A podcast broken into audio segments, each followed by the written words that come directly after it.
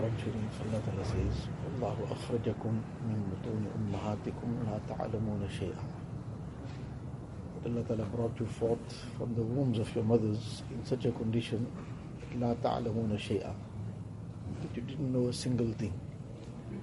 When a person, that child is born, comes in without knowing anything at all, completely blank if that child had to be confined into a place where nobody interacts with that child in any way, child doesn't see anything but the four walls around, doesn't hear anything. Maybe somebody will just, mother will just take care of the needs of the child, and but that will be it. But he won't hear anything from anybody, won't see anything happening. Child will grow up without knowing anything ever. He'll be completely dumb. Will not be able to speak also because he heard nothing and he will not be able to know anything. So this is the condition that the child is born in. So Allah Ta'ala says, Allahu akhrajakum min butuni ummahatikum la ta'alamuna shay'a. And then, وَجَعَلَ لَكُمُ السَّمْعَ وَالْأَبْصَارَ وَالْأَفْئِدَةَ Allah Ta'ala then mentions three things. Allah Ta'ala created in this insan, in this human being, in this child that came without any knowledge of anything.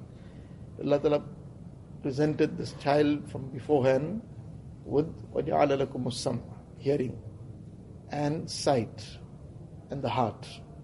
Now these are three things that are mentioned here. Every limb, every organ of the body is the ni'mat of Allah Ta'ala. Everything is Allah Ta'ala's gift and bounty. And everything is something we have to be very grateful for. But on this occasion, in this ayat, only these three aspects are mainly, these are mentioned, these are highlighted. Then when it comes to the other part of it, this is now the child just came in dunya. Came in dunya, these three things are being mentioned. And then one day he will leave this dunya and be standing on the day of Qiyamah in front of Allah Ta'ala. So regarding that moment also Allah Ta'ala says that inna sam'a wal basara wal fu'ad kullu ulaika kana anhu mas'ula.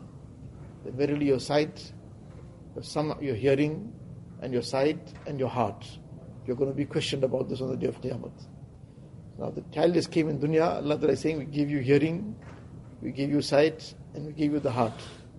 On the day of Qiyamah, we're going to ask you about these three things. Everything is a ni'mat of Allah Ta'ala. How he used his hand also he'll be asked. Where he walked also he'll be asked. And this is also mentioned in the Hadith, in the Quran Sharif itself. But what's the spec- specific reason, or what's the reason for the specific mention for these three things? This ayat, the first ayat is that this child came without any ilm, nothing, he can know nothing. But how he then learns, he learns by listening things. Somebody says something, they say it repeatedly, that starts registering. He sees something, sees something happening, the same thing happens several times, sees the same face several times, the child starts registering. Now this becomes the means of ilm, and the heart analyzes this, the heart understands it. So by hearing and by seeing, then the heart is understanding and this is creating knowledge. This is the learning process now. So this ilm, there was nothing, no ilm at all. This became the means of that ilm. And therefore this is what will be specifically questioned about on the day of Qiyamah. Now, this is what we have to be specifically concerned about. Because Allah Ta'ala has highlighted this ni'mat, and this is the ni'mat that's going to be specifically questioned about. So in the interim, from that beginning stage till this end stage, how does a person use this sight? How he uses his gaze? How he uses this heart? Sins happen with other limbs of the body as well. Sins happen with the tongue also. Major sins happen with the tongue, with the hands, with the feet. But if a person generally protects himself from the sins of the eyes, sins of the ears, and sins of the heart, and the heart is generally affected mainly by the hearing and the sight. So if the hearing and sight is looked after, the heart will be looked after.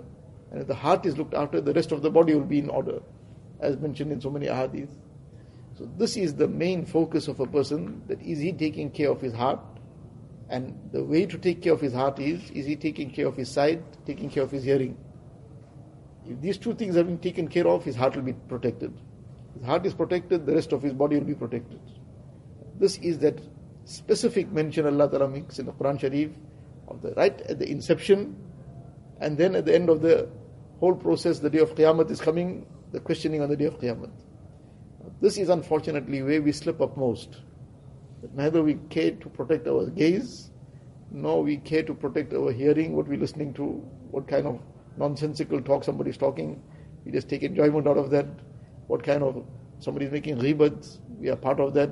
See, no, I didn't speak anything, but we're listening to it. Listening to ghibat is no different to making ghibat in terms of the sin. And then the heart, what the heart is engaged in, how the heart is engrossed in so many kinds of uh, evil.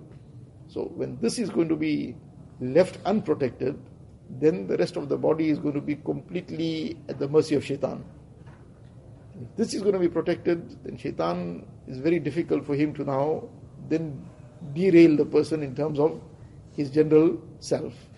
So the focus has to become very strongly on these things and to repeatedly check within ourselves, to keep reflecting what is the position of how much I'm taking care of myself in terms of my gaze, my hearing, and obviously the heart. Allah give us that.